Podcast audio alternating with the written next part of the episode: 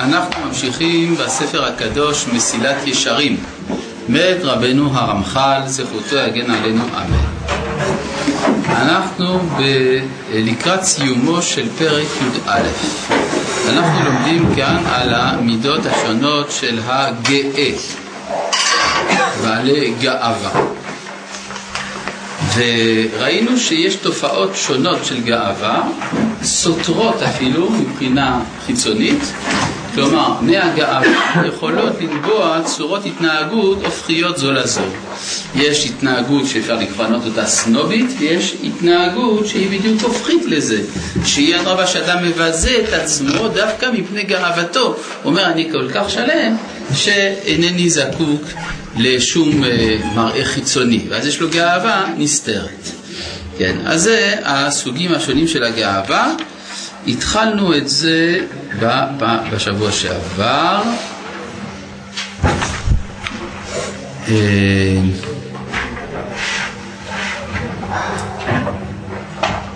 דיבור המתחיל ואומנם. כן? כלומר ראינו כבר שלושה, לא, אולי נתחיל עוד פעם. כן, סוגי הגאווה השונים. הנה יימצא גאה אחד. שיחשוב בליבו שכיוון שהוא ראוי לתהילה והוא מיוחד ורשום במעלתו כפי מחשבתו, ראוי לו גם כן שיתנהג בדרך מיוחד ורשום בכובד רב, בין בלכתו, בין בשבתו, בין בקומו בדיבורו וכל מעשיו, לא ילך אליו בנחת גדול עקבו, בצד גודלו לא ישב אליה פרקדן, לא יקום אליה מעט מעט כנחש, לא ידבר עם הכל אלא עם נכבדי העם, וגם ביניהם לא ידבר אליה מאמרים קצרים כמאמרי הטרפים. בכל שאר מעשיו, בתנועותיו, בפעולותיו, במחלו, במשטר, בגבושיו ובכל דרכיו יתנהג בכבדות גדול, כאילו כל בשרו עופרת וכל עצמיו אבן אוכל. אז כלומר, זה מדובר על הגאוותן הקלאסי, אפילו הקצת מגוחך, הלא הוא הסנוב, שהוא אה, מראה כל מיני דרכי התנהגות אה, משונים. ויימצא גאה שיחשוב שלפי שהוא ראוי לתהילה ורב המעלות צריך שיהיה מרגיז הארץ ושהכל ירעשו מפניו. כלומר זה לא סתם, הוא לא יגיע למקום אלא פתאום, אלא אם כן יש חצוצרות שיקבלו אותו וכדומה. כי לא יהיה אות שיהרסו בני האדם לדבר עמו ולבקש ממנו דבר, ואם יעפילו לעלות אליו, יבהלם בקולו, וברוח שפתיו יהומם, וענות להם עזות, ופניו זועפות בכל עת ובכל שעה. כן. רק להגיד למי שלא ממצא במהדורה שיש ברוב האנשים זה עמוד ס"א. זאת אומרת שבמהדורת אשכול זה עמוד ס"א.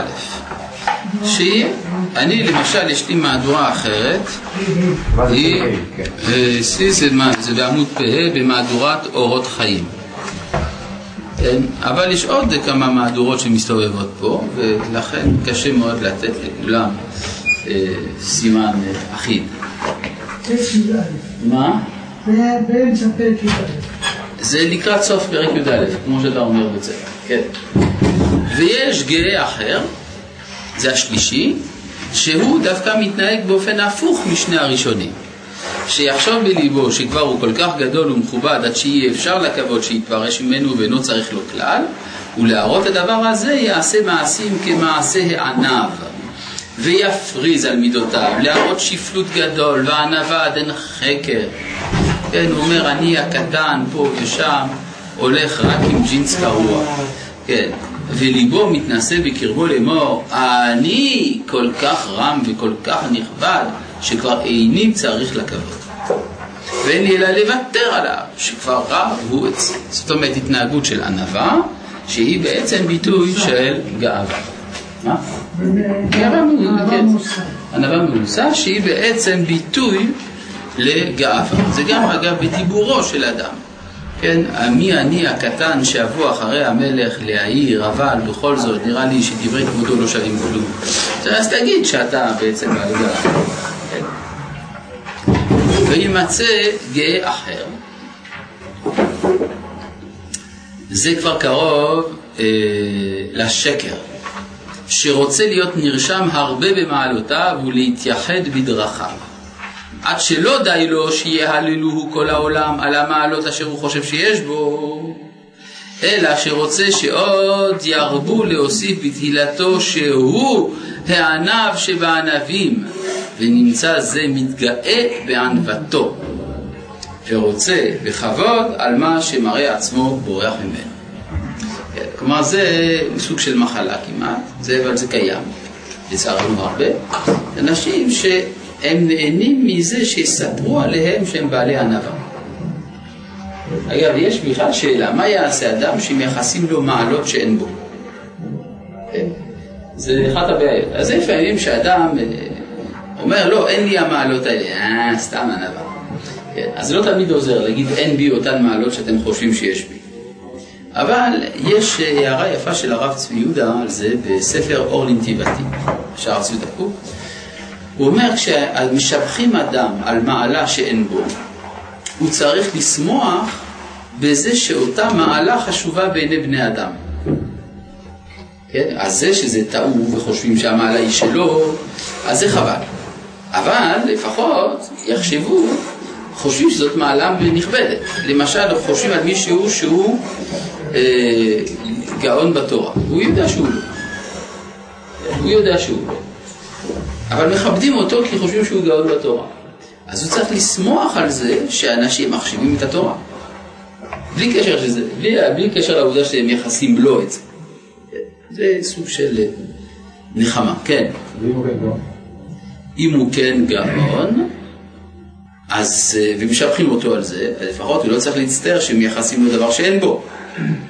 אלא שהוא צריך להצטער על משהו אחר, שמעמידים אותו בניסיון, שהוא יתגאה במעלות שלו. איך הוא צריך להגיב לזה בענווה? כן, מסופר בגמרא על כמה מראשי הישיבות בזמן האמוראים, שהיו מנשאים אותם על הכתפיים ומעלים אותם וכולי וכולי, ומהללים ואומרים, יחי אדוננו אה, ראש הישיבה, וראש... אז הגמרא מספרת מה היו האמוראים האלה עושים בזמן שהם היו למעלה למעלה. שמה הם היו אומרים כל מיני פסוקים של שפלות. כן? אם תגביה כשמה תקנשר, ואם בין כוכבים צמקיניך, משם הורידך נאום אשר, דברים כאלה. כן. אמ, וימצא גאה אחר, שרוצה להיות נרשם הרבה במעלותיו ולהתייחד בדרכיו, אה לא, זה כבר ראינו, כן, טוב נקרא זאת פעם. עד שלא די שיעללו כל העולם על המעלות אשר הוא חושב שיש בו, אלא שרוצה שעוד ירבו להוסיף בתהילתו שהוא ענב שבענבים, ונמצא זה מתגאה בענוותו, ורוצה בכבוד על מה שמראה עצמו בורח ממנו, מהכבוד. והנה גאה כזה, הרי לא אומרים תמיד, הבורח מן הכבוד, אז אה, הכבוד אה, רודף אחריו. כל הרודף אחרי הכבוד, הכבוד בורח ממנו. אז אחד הולך ואומר, אני דווקא כל הזמן בורח מהכבוד, ואני לא רואה שהכבוד בא. אז הוא אומר, כן, אבל אתה מסתכל מאחורה, לראות אם הוא מגיע. והנה גאה כזה, ישים עצמו תחת קטנים ממנו הרבה, או תחת נמסים שבעם, שיחשוב להראות בזה תכלית הענווה. הוא כבר לא ירצה בשום תואר מתוארי הגדולה, ואם אין בכל העניינים, וליבו אומר בקרבו, אין חכב וענב כמוני בכל הארץ. כלומר, יש פה איזה בעיה, כן, בגאווה, שהגאווה משקרת. כן, שהאדם לא יודע כבר האם זאת ענווה או גאווה. יש סיבוכים כאלה. ואומנם גאים כאלה, אף על פי שלכאורה מראים, מראים עצמם ענבים, לא ייבצרו מכשולות להם שבלי ידיעתם תהיה מתגלית גאוותם, כלהבה היוצא מבין החרסים. כלומר, הבעיה שזה ישפריץ, בסוף זה יתגלה. וכבר משלו חכמינו זיכרונם לברכה, משל לבית מלא תבן, והיה בבית חורים, והיה התבן נכנס בהם. לאחר ימים התחיל אותו התבן שהיה בתוך אותם החורים יוצא. ידעו הכל כי היה אותו הבית של תבן. כלומר, אי אפשר לכסות את מה שמתהווה בתוך הנפש פנימה. אגב, זה נכון לא, לא רק לגבי הגאווה, זה נכון לגבי כל המידות כולן, שהאדם משדר הרבה יותר מאשר הוא מדבר. למשל, אתה יכול להגיד, אבל אני דיברתי איתו כל כך יפה, אז למה הוא לא קיבל את דבריי? כי אתה שידרת לו שאתה בז לו. אבל אני אמרתי לו רק מילים של כבוד. כן, אבל זה מה שאמרת, אבל זה לא מה ששידרת. כלומר, יש הבדל גדול מאוד בין מה שהאדם שולט בו, דהיינו הפה, לבין מה שמפעפע ממנו, שזה בכלל לא תלוי בו, וזה תמיד יתגלה. אז אם יש גאווה, בסוף הגאווה יתגלה. וכבר משלוך חמין זוכרן לברכה, כן, אז כן, ולאחר ימים התחיל אותו התבן שהיה בתוך אותם האחורים יוצא, ידוע הכל, כי היה אותו הבית של תבן. כן הדבר הזה, שלא יוכלו תמיד להסתיר את עצמם, ומחשבתם הרעה תהיה ניכרת מתוך מעשה. אך דרכיהם הם בענווה פסולה ושפלות מרומה. ואני לא בטוח שצריך להגיד מרומה, אלא אולי צריך לגרוס מדומה, אולי. יש לי מישהו גרסה כזאת? טוב, אז מרומה. והיא, מה? בעצם היינו... כן, בסדר. כן. מרומה מלשון רמאות, מדומה מלשון דמיון. וההבדל הוא בין ד' לר'. ר' זה האות העגולה הזאת, וד' זה עם משפיץ. כן.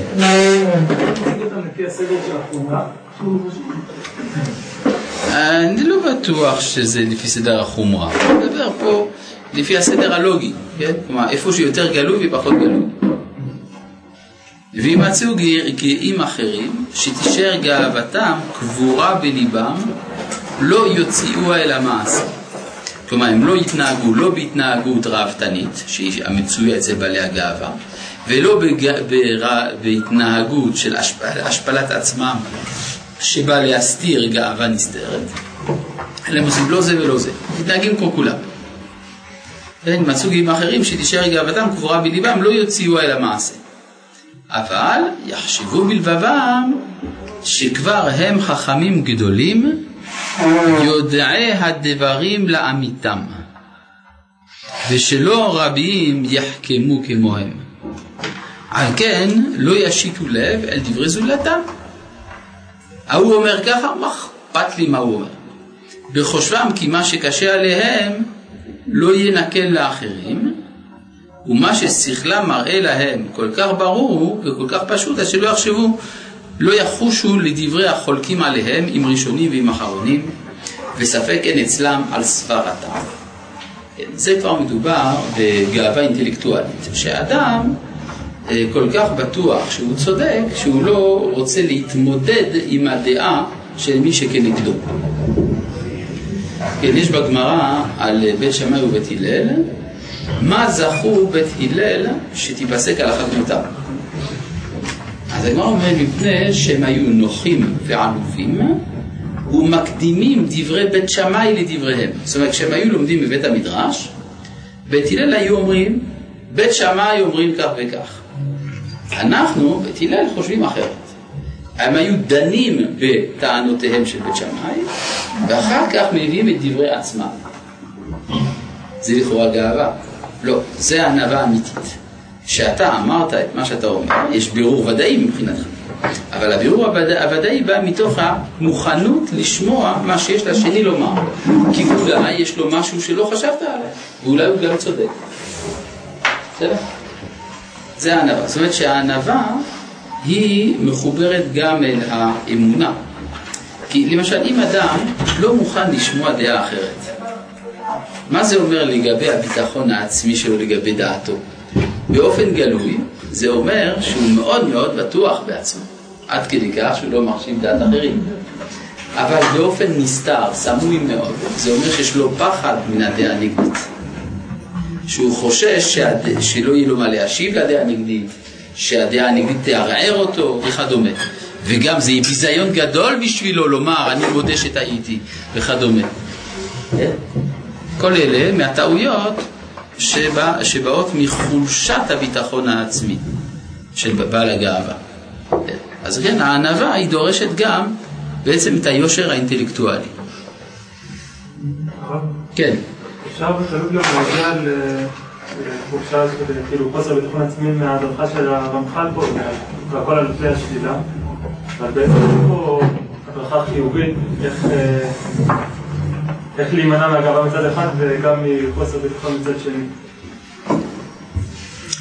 כן, אתה אומר שאלה יפה. אתה אומר ככה, דברי רמח"ל הם טובים אבל הם לא פותרים לנו בעיה. שמצד אחד הם באים לדחות את הגאווה, מצד שני הוא גם לא אומר איך להגיע לענווה ולביטחון עצמי הבא מהענווה. תשובה לשאלתך, הביטחון העצמי נולד אצל בעל הענווה דווקא. בעל הענווה, הרמח"ל פה לא מסביר לנו איך מגיעים לזה. איפה הוא כן מסביר? בשער הענווה. בסדר? אז אל תדאג, הרמח"ל יסביר לנו הכל. אבל מה צריך קצת סבלנות. אנחנו עסוקים כאן רק במידת הנקיות, סך הכל איפה אנחנו? אנחנו במידת הנקיות, כן. מה היחס בין הגאווה לבין החוסר הביטחון עצמי? מה היחס בין הגאווה לחוסר ביטחון עצמי? אה, זה הסברנו, שברגע שיש לאדם גאווה, באופן שהוא לא מוכן לשמוע דעה אחרת, זה מגלה שבאיזשהו מקום הוא מפחד מהדעה האחרת. אם הוא היה בעל ענווה אמיתית, א', הוא לא מפחד מזה שדוחים בדעתו. אה, לא צודק, לא צודק, מה אני יכול לעשות? ב', אה, אה, אם האדם הוא בעל ענווה אמיתית, הוא גם יותר אובייקטיבי. כי הוא לא צריך להגן, להגן על שום אינטרס. כלומר, אם יש לי גאווה, אוי ואבוי, מה יהיה אם יתברר שאני לא צודק? המעמד שלי נופל. אבל אם יש לו הנאווה אמיתית, מה אכפת לו? אלא הרבה פעמים מכסים את זה גם כן בטענות חינוכיות. אסור שהתלמיד ישמע ספק, או אסור שהתלמיד ידע, ש... כלומר שתהרס אצל התלמיד הדמות של הרב. כן? זה שטויות כזה. כן? כי אדרבה, התלמיד מקבל הרבה יותר מזה שהוא רואה שהרב מוכן להודות בטעות שלו. מצאנו מגדולי האמוראים שעמדו בפני הציבור ואמרו מה שאמרתי לכם אתמול היה טעות בידי. ועל זה אומרת הגמרא מודים דה רבנן היינו שבחיו. כלומר מודים שכשהחכמים מודים בטעותם זה השבח של החכמים. כן? אה, אז למה הביטחון העצמי לא ניתן אצל משה כאשר הקדוש ברוך הוא מבקש ממנו להנהיג את העם? פשוט מאוד, כי למשה הייתה קושיה. כלומר, זה שמשה לא רצה ללכת להנהיג את העם, זה לא בגלל שהוא חסר ביטחון עצמי, אלא בגלל שיש לו קושיה אמיתית נגד השיבוע שלו. מה הקושיה של שלמה משה? שהוא לא מתאים בגלל שהוא לא גדל בתוך האומה. ולכן הוא אומר, אני לא אהיה קביל על בני ישראל. והם לא יאמינו לי ולא ישמעו בקולי, כי יאמרו לא נראה אליך השם. למה לא נראה אליך? כי אתה לא מהחבר'ה. אז זו טענה נכונה. ולכן הקדוש ברוך הוא גם נותן לו תשובה נכונה לשאלה הזאת. הוא אומר, אל תדאג, אני שולח לך את האהרון. האהרון הוא יהיה היחסי חוץ שלך. הוא ישווק אותך טוב. זאת אומרת שהייתה קושייה טובה למשה. אבל משה לא סתם היה מתעקש אלמלא שיש סיבה טובה. כן, דווקא אדרבה רואים אצל משה דבר מאוד מעניין. משה ענב מכל אדם אשר על פני האדמה. רק קורח מעז להגיד רבע מילה נגדו, אומר משה שייקבר באדמה. כן? איך הוא יכול לדבר בכזאת תקיפות? כן, כיוון שיש לו ענווה, אז הוא יכול לדבר נגד קורח. כי הרי מי שמינה את משה, מי ששלח את משה זה הקדוש ברוך הוא. לכן אין לו ברירה אלא להיות תקיף. זה לא בשבילו. לעומת זה, אם משה היה רוצה להראות כושר מנהיגות אישי, כן? אני ראוי להיות המנהיג, אולי קורח מתאים יותר ממך.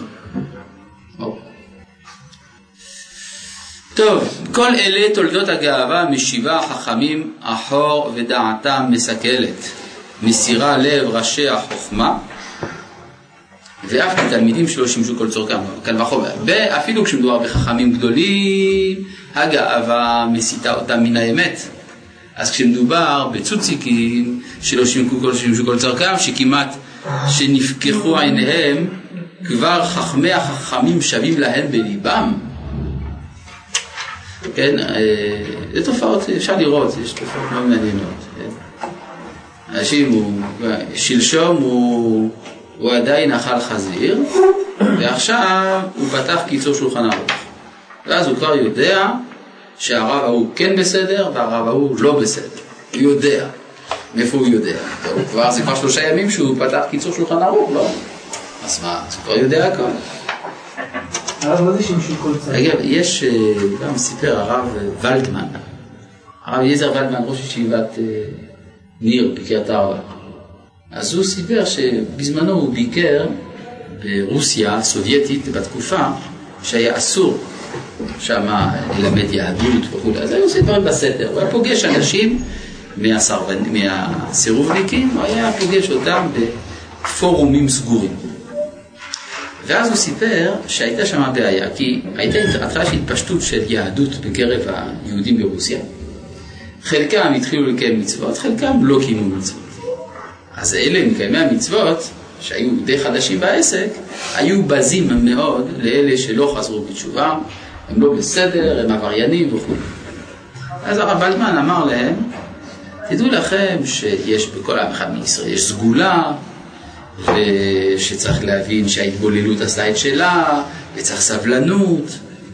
אז יש שם איזה זקן אחד, זקן מאוד, הוא אומר, אני זוכר, אני שמעתי פעם שיטה כזאת. אני חושב שזה קוק, נכון? כלומר, עדיין הזכר של תורת הרב קוק נשאר ברוסיה הסובייטית באיזשהו... טוב, חז"ל נוהגים לא לחלוק על חכמים מדור קודם. לדוגמה, המורה לא יחלוק על תנא. ואם האדם אמיתי ורוצה לברר את האמת, מה משנה לו שתנא אמר משהו? השכל שלי אומר אחרת. נכון. באמת, יכול להיות שאתה צודק נגד התנא, יכול להיות. אבל זה שאתה לא יכול לחלוק על התנא, זה בגלל שלתנא יש סמכות אין, זה משהו אחר. זה מדין לסמכות, לא מדין בירור האמת. זה דבר ראשון. דבר נוסף, לא לתנא... ברור מה מה? ההבדל בין סמכות לך האמת? אה, כלומר, אם אני אומר ככה, יש מחלוק, יש כמה דעות, נגיד בהלכה. יש מספר דעות, האם דבר מסוים הוא מותר או אסור. יש אומרים מותר, יש אומרים אסור.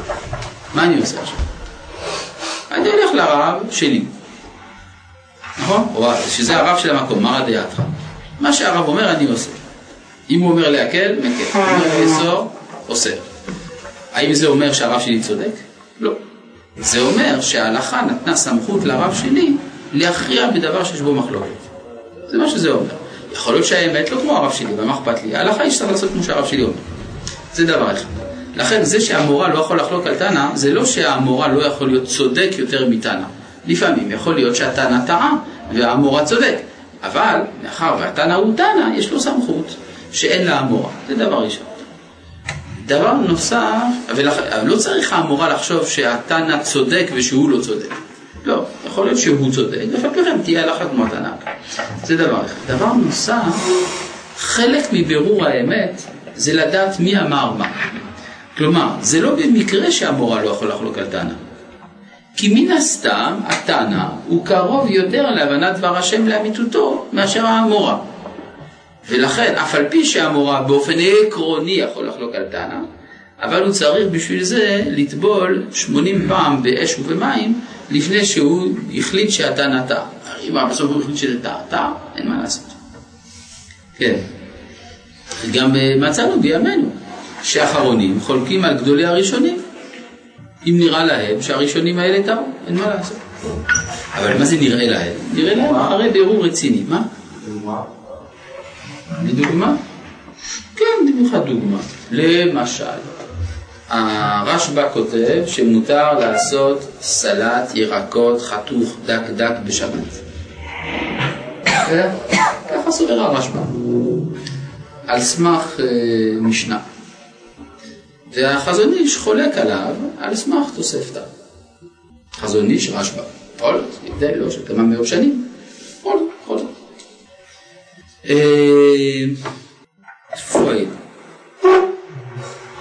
מה זה שימשו כל צורך? אה, מה זה שימשו? הכוונה לשמש כל צורכו והכוונה ללמוד אצל הרב. כן, מה זה לשמש? אה, יש דברים שאתה לא יכול לכתוב. אלא זה הסברה, איך להסתכל על משהו. אם אתה לא שימשת את הרב, זאת אומרת שלא היית בשכנות אליו, ושומע את הסברות שלו ואת האופן שבו הוא ניגש לדברים, אז אתה, ואתה תסתמך רק על מה שהוא כתב למשל, אתה תטעה בהבנתו. זה מה שהגמרא במסכת ברכות אומרת, מי שקרא ושנה, ויש בו אה, משנה ותלמוד ותוספתות ואגדות, ולא שימש תלמידי חכמים. הרי זה עם הארץ. מה זה עם הארץ? זה אדם שיודע את כל התורה כולה. זה הגדרה של עם הארץ. זה אחת ההגדרות האפשריות. הוא למד כל התורה כולה, טוב אז הוא עם הארץ. למה? כי את התורה הזאת הוא למד בלי רב. אם הוא למד בלי רב, הוא לא יכול לדעת מה כוונת התורה. אז הוא יגיד שטויות. כן. לא? האם הספר מקנה את השיטה של הרב? במידה מסוימת, כן. אבל לא באופן מוחלט. הרי ידוע למשל שהחפץ חיים, הרבה פעמים היה פוסק אחרת ממה שהוא כתב בעצמו בספר משנה ברורה.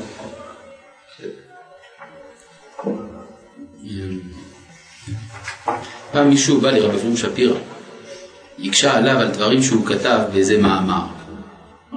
רב שפירא כתב איזה מאמר תורני. בא בן אדם, כולו מלא קושיות, מתחיל להגיד כתבת ככה, מה פתאום, ופה ושם וזה וזה. אחרי שהבן אדם גמר את כל הקושיות, אומר לו, תגיד, מה כתבתי?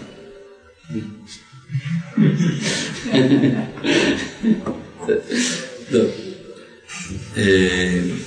אז אה, בואו נראה, ועל כולם נאמר, תועבת השם כל גבה לב. ומכולם צריך שינקה הרוצה במידת הנקיות, וידע ויבין, כי אין הגאווה אלא עיוורון ממש.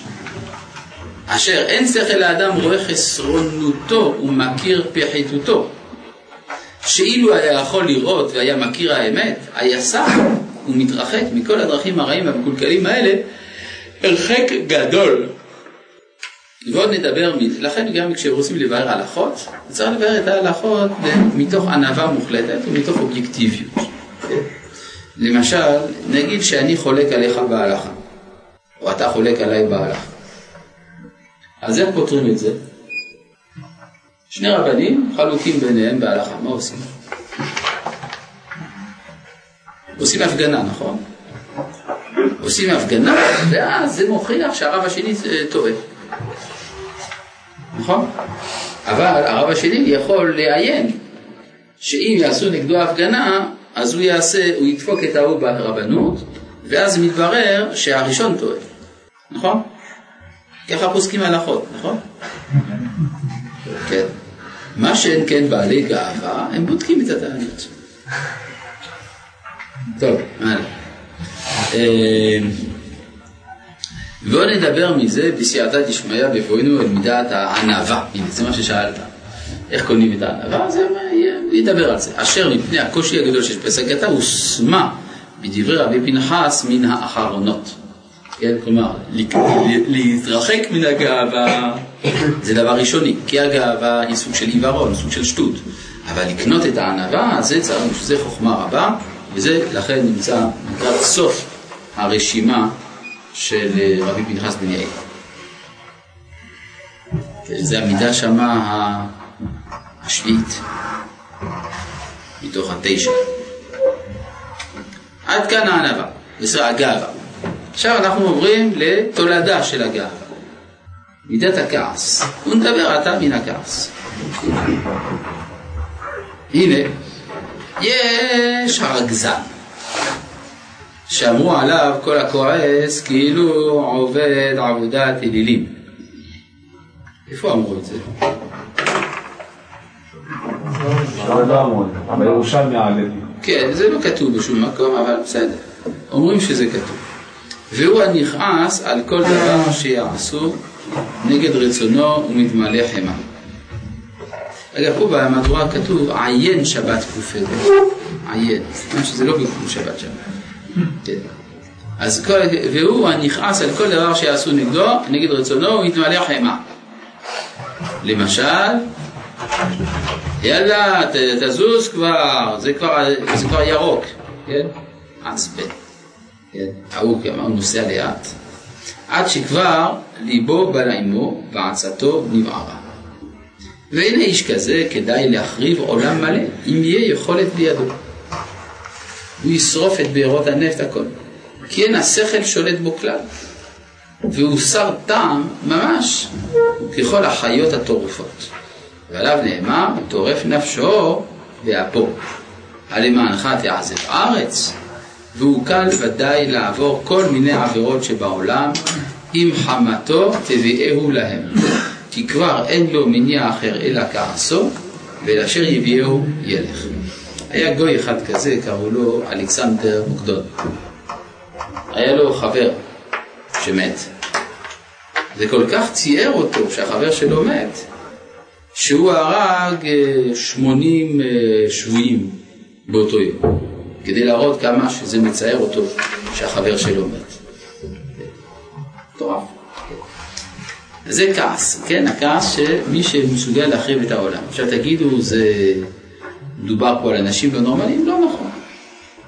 זה מצוי אפילו ביום יום. שיש אנשים שמפני שהכעיסו אותם, אם הייתה יכולת בידם, היו שוברים, היו שורפים את המועדון ושוברים את הבסטה. אפשר. טוב. ויש כעסן רחוק מזה. והוא שלא על כל דבר אשר יבואהו שלא כרצונו, אם קטן ואם גדול, יבער אפו. כן, הרי עקפו אותו בתור, לא נורא, הוא לא, אמנם זה מעצבן קצת, אבל לא, לא עושים זה עניין. אך בהגיעו להרגיש, ירגז ויכעס כעס גדול. זה מה שנקרא, אני לא עצבני. לא עצבני, אבל אותי. כשמעצבנים אותי, אבל לא כדאי להיות בדרכי. אבל זה לוקח לו זמן, עד שהוא כועס לוקח לו זמן. מה? איך צריך להגיד לו דבר כזה? צריך להסביר שהוא צריך לשלוט על עצמו, נכון? איך להסביר לו שהוא צריך לשלוט על עצמו. זה לא... זה יעצבן אותו עוד יותר. לא, לא תרגע, כי זה יחזור. מה? האדם שמתרגז כל הזמן, הוא צריך לפעול לא בשעת כעס. אין מרצים לאדם בשעת כעס. כעסו שם כאן הצערו, אבל זה אותו הדבר.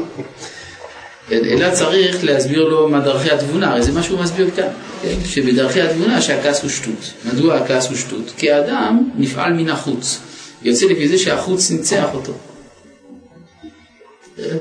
ואז האדם לא רוצה שהחוץ ינצח אותו, לכן הוא לא יכעס.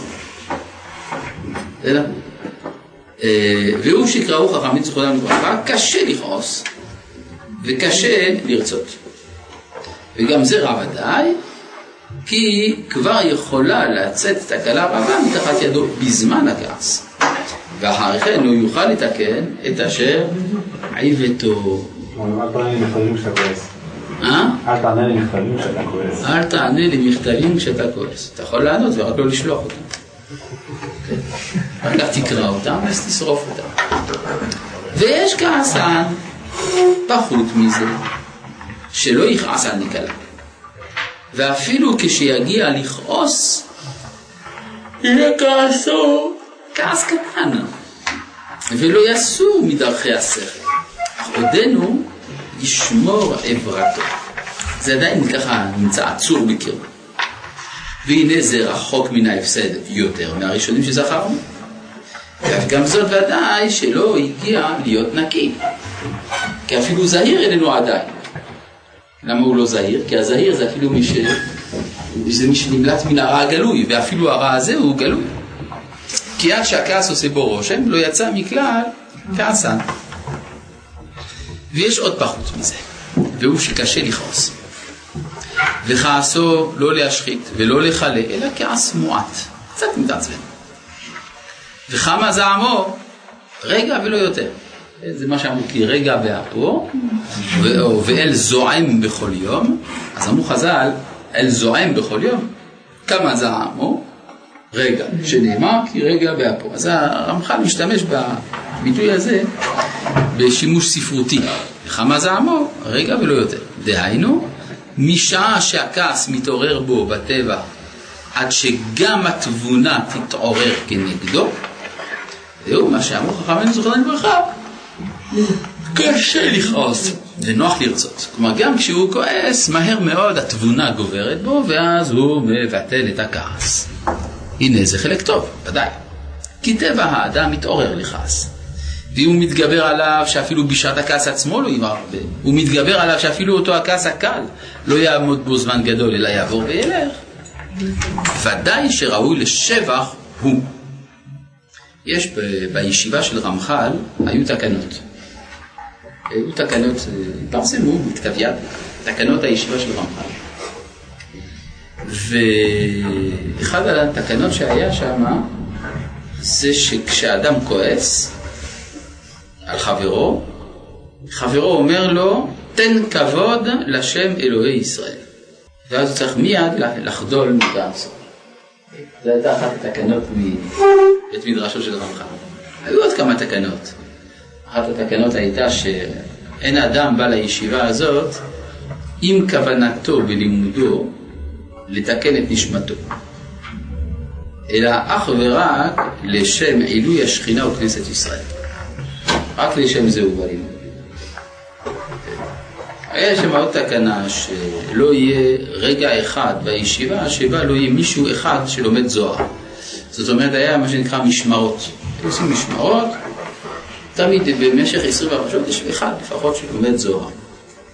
טוב, היו שישה תלמידים, כן, זה הרבה. איך הצליחו לי, איך הוא מצא שישה תלמידים כאלה? זה לא קל, אבל הוא מצא. ואפילו הייתה תקופה שהישיבה גדלה מאוד והיו עשרה תלמידים. בתקופת הזוהר של ישיבת רמח"ל. כן. אגב. ממה הם התפרנסו החבר'ה? הם היו עובדים. הם היו גם סטו- סטודנטים ברפואה באוניברסיטת פדובה. אבל זה אסור להגיד כי זה ממש לא חינוך.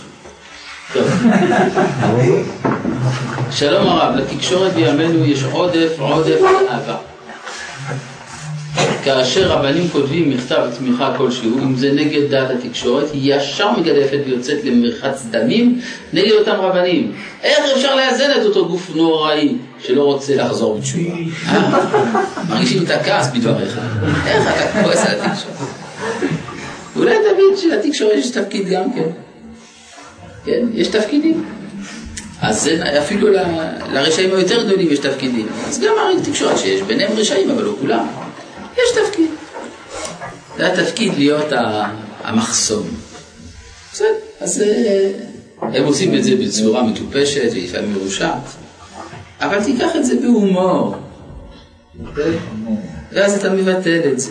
מי ביקש ממך, מי ביקש ממך לקרוא אותם, לשמוע אותם? יש אנשים אומרים ככה, אם אנחנו נשתלט על תחנות הטלוויזיה ועל מערכות העיתונים ועל האינטרנט וכולי וכולי, יהיה טוב. אני לא נגד, אפשר, רק שזה לוקח הרבה זמן.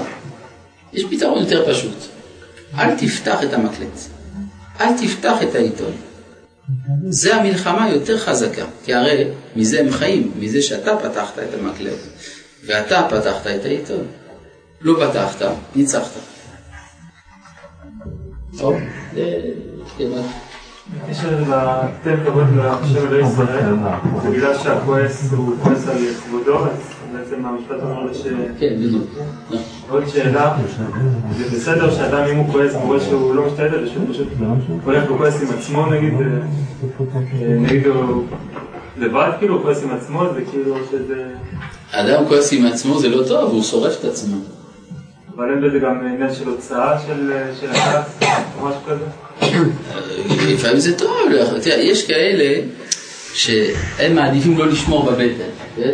אם אני אשמור בבטן, בסוף אני נתקלה. אז אני מעדיף ככה להתפוצץ מולך או נגדך, בסוף אני רגוע, אני אוכל לנשק אותך. זה לא מידה טובה, יש בזה משהו. לפעמים זה, רואים את זה. יש אה, מוסד שבו הדבר הזה הפך לנורמה, קוראים לזה בית הכנסת. ו... אז זה אפשרי. אבל בשביל מה להיכנס לזה? מלא באהבה והכל יהיה בסדר. טוב, כן. אין הכעס אה, מקום חיובי, כאילו אין לו... אז זה באמת פה, אתה שואל פה שאלה מאוד רצינית. האם יש בכלל מקום לכעס חיובי כלשהו? אז יש בזה מחלוקת בין הרב קוק לבין המסילת ישרים. המסילת ישרים אומר שכל כעס אסור. אבל יש ברב שלפעמים הכעס הוא מורה על החיים של האדם. שמותר כמובן לא על כעס שבו האדם מאבד שליטה על עצמו, וגם לא שהוא כועס על שטויות, כגון כבוד וכדומה, כן? אלא שהוא כועס לכבוד אלוהי ישראל. יש צד כזה, כן? שלפעמים אה, מצאנו שיש כעס קדוש של אנשים מיוחדים, יש דבר כזה. אז גם קנאה קדושה. כן, יש גם קנאה קדושה. ואמרו זיכרונם לברכה, תולה ארץ על בלימה, על מי שבולם פיו בשעת מריבה. ראינו שכבר נתעורר טבעו בכעס ובהתגברותו בולם פיו.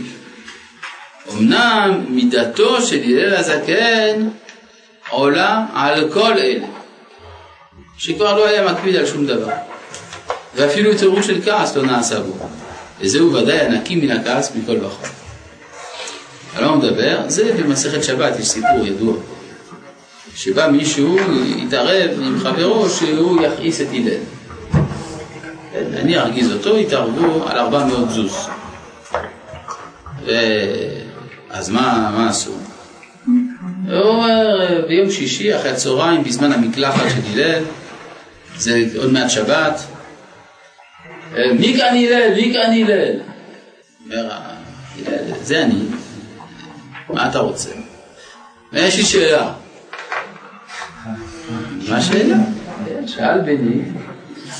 אז הוא אומר, כן, למה האתיופים יש להם רגליים רחבות? אז הוא אומר, שאלה גדולה שאלת. שאלה גדולה שאלת בני. מה פירוש שאלה גדולה שאלת? כי כנראה הלל הבין מה רוצה הבן אדם. הלל לא טיפש. רואה בן אדם מגיע, מדבר ככה בגסות ביום שישי, קצת לפני השבת, ושואל שאלה מטופשת, הוא הבין שיש לבן אדם הזה כוונה. אז הוא יכול היה או לסגור לו את הדלת בפנים, הוא יכול היה גם לענות לו על השאלה. במקום זה, הוא עונה לו משהו אחר. הוא אומר לו, שאלה גדולה שאלת בני. מה פירוש הדבר שאלה גדולה? זה הרב קוק מסביר בעינייה, שהוא רצה לרומם את השאלה מקטנותה ולהפוך אותה לשאלה גדולה. אז הוא אומר לו, זה בגלל שהם חיים במקומות של ביצות, אז כדי שהם לא ישקעו בתוך הביצה, אז הקדוש ברוך הוא סידר להם שיש להם רגעים מחברים. אז אתה רואה שההשגחה העליונה נמצאת בכל מקום, אפילו יורדת עד הפרטים הביולוגיים היותר קטנים. אז לכן, הוא אומר, תודה רבה ששאלת אותי את השאלה, כלומר אתה רצית להרגיז אותי, אבל אני השתמשתי בך כמו בג'ודו, שמשתמשים בעוצמה של השני. חוזר, מי כאן הלל? מי כאן הלל? למה התדמורים יש להם עיניים כאלה? אז הוא אומר, שאלה גדולה שאלת, זה בגלל ש... בגלל שהם חיים במקומות של שכול, אז החול יכול להיכנס לעיניים, אז לכן העיניים הן קצת עגולות כאלה. אחר כך הוא שואל אותו שאלה מעצבנת יותר, כי זה הרי הלל היה בבלי, הוא אומר למה הבבליים יש להם ראש כזה שפיצי? כן? מה, אפשר איזה ראש עגול כמו כולם? זה זה השפיץ הזה. אז הוא אומר, שאלה גדולה, שאלת פני, זה בגלל שאין להם ילדות טובות, ואז אם הראש היה עגול מדי, אז הילד היה נחנק בלידה, אז זה היה קדוש פוסקים. כן. אז הוא אומר, שאלות הרבה יש לי. הוא אומר לו, כל שאלות שיש לך בעולם, שאל. למה? כי הלל אומר, זאת הזדמנות בלתי רגילה. כלומר, הלל באמת היה מעוניין בשאלות האלה. הוא אומר, בזכות אותו אדם, נודניק שרוצה עכשיו להרגיז אותי, אני זוכה לכל החוכמה שבעולם. אז זה טוב שהוא שואל שאלות. לכן הוא דווקא מעוניין, כלומר זה לא סתם אה, אה, כאילו צוחק עליו. הוא באמת רוצה לשמוע עכשיו כל השאלות של האיש הזה. כי ככל שהשאלות תהיינה יותר אידיוטיות, הוא יזכה הלל לחוכמה יותר גדולה. כן? אמר לו, אתה הוא זה שהלל שקוראים לו נשיא ישראל? אמר לו, כן, זה אני. אמר לו, כמוך לא ירבו בישראל, שבגללך הפסדתי 400 זוז. אז הוא חשב שזה ירגיז את הלל עוד יותר, כי אז הוא שואל, כי שכל השאלות ששאלתי זה רק כדי להרגיז אותך, זה עצמו מרגיז. אומר לו הלל, אה, יאבדו לך עוד הרבה זוזים, ואתה ועוד רבים כמוך, והלל לא יקפיד. נשאלת השאלה למה הוא אמר והלל לא יקפיד? יגיד ואני לא אקפיד. כל זרי? המורשת שלו. כל זרי אומר? לא, הוא רצה ללמד מוסר לאותו אדם. שהלל אתה צריך לדבר בגוף שלישי. אה. כן. כלומר, אני רצה ללמד אותך משהו, כן? אני הרב, אז תלמד לדבר איתי בגוף שלישי. זה מה שרצה ללמד אותי. כן. אז על כל פנים, מה פה החוכמה של הלל הזקן? הרי לזה הוא רומז כאן רמח"ל. כן, שהלל, הייתה לו מידה כזאת שהוא השתדל ללמוד מכל דבר. אז כיוון שהוא לומד מכל דבר, כל דבר הוא הופך להיות אתגר להתקדמות, לכן אין מה לכעוס. אה. והנה, אפילו לדבר מצווה, הזהירונו, יש בכלל שאלה לגבי אה, מה שנקרא ריתחא דאורייתא. כתוב בגמרא, ההוא תשובה מדרבנן דרתא, אורייתא הוא דרתא. אם אתה רואה תלמיד חכם שכועס, אז זה לא שהוא כעסן, אלא שיש לו, התורה רותחת בקרבו. מה זה תורה רותחת? למה התורה צריכה להיות תורה? מסביר הרב שהחוכמה, לפעמים החכם משיג דבר מאוד גבוה, וזה הרבה יותר גבוה ממדרגתו. אבל כיוון שהשכל מהיר, אז האדם באופן מהיר מאוד משיג דברים שהוא עוד לא הפנים באישיות שלו. אז ההפרש בין הדבר שהוא השיג לבין המצב העכשווי של אישיותו, זה מה שמרתיח. זה הכעס. וזה ההסבר שנותנים להתנהגותו של יונתן בן עוזיאל. יונתן בן עוזיאל, גדול תלמידי הלל הזקן, כשהוא היה עוסק במעשה מרכבה, כל עוף שהיה עובר מעל ראשו מיד נשרף. מה? מעשה מרכבה זה סודות התורה. אז כשהוא עושה במעשה מרכבה, כל עוף שהיה עובר לו מעל הראש, מיד נשרף. אז אה, שאלו השואלים אם התלמיד של הלל, כשהיו עוברים מעל ראשו עופות, היו נשרפים. אז הלל עצמו, מה היה קורה אצלו? בטח הוא היה ממיס את כל הסביבה, לא? אז אמרו לו, המדרגה של הלל היא עוד יותר גבוהה. שהעופות היו עוברים לו מעל הראש ולא היו נשרפים. זה עוד יותר גדול. שאצלו זה מופנם עד כדי כך שאין לו כבר ניגוד, אין לו ניגוד למציאות, לכן הוא לא צריך לשרוף את העופות. האם טענה כי דברי חז"ל לא רלוונטיים להיות כמו שהם, אלא דורשים התאמה בחומרה ובדגשים שלהם? האם זה גאווה או אולי כפירה?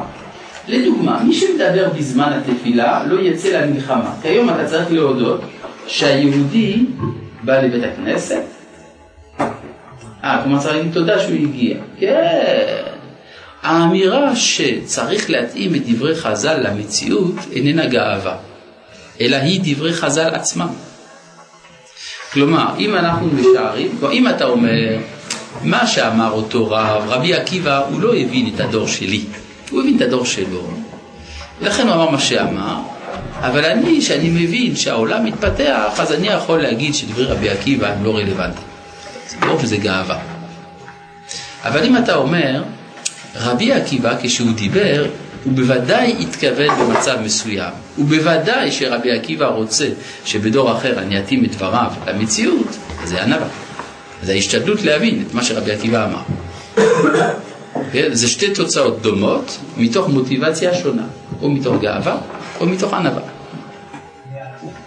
כי הרי ברור לנו שלא ייתכן אמרו דברים שהם לא רלוונטיים לדור, אז ברור שאם הם אמרו, הם התכוונו גם שנתאים לדור.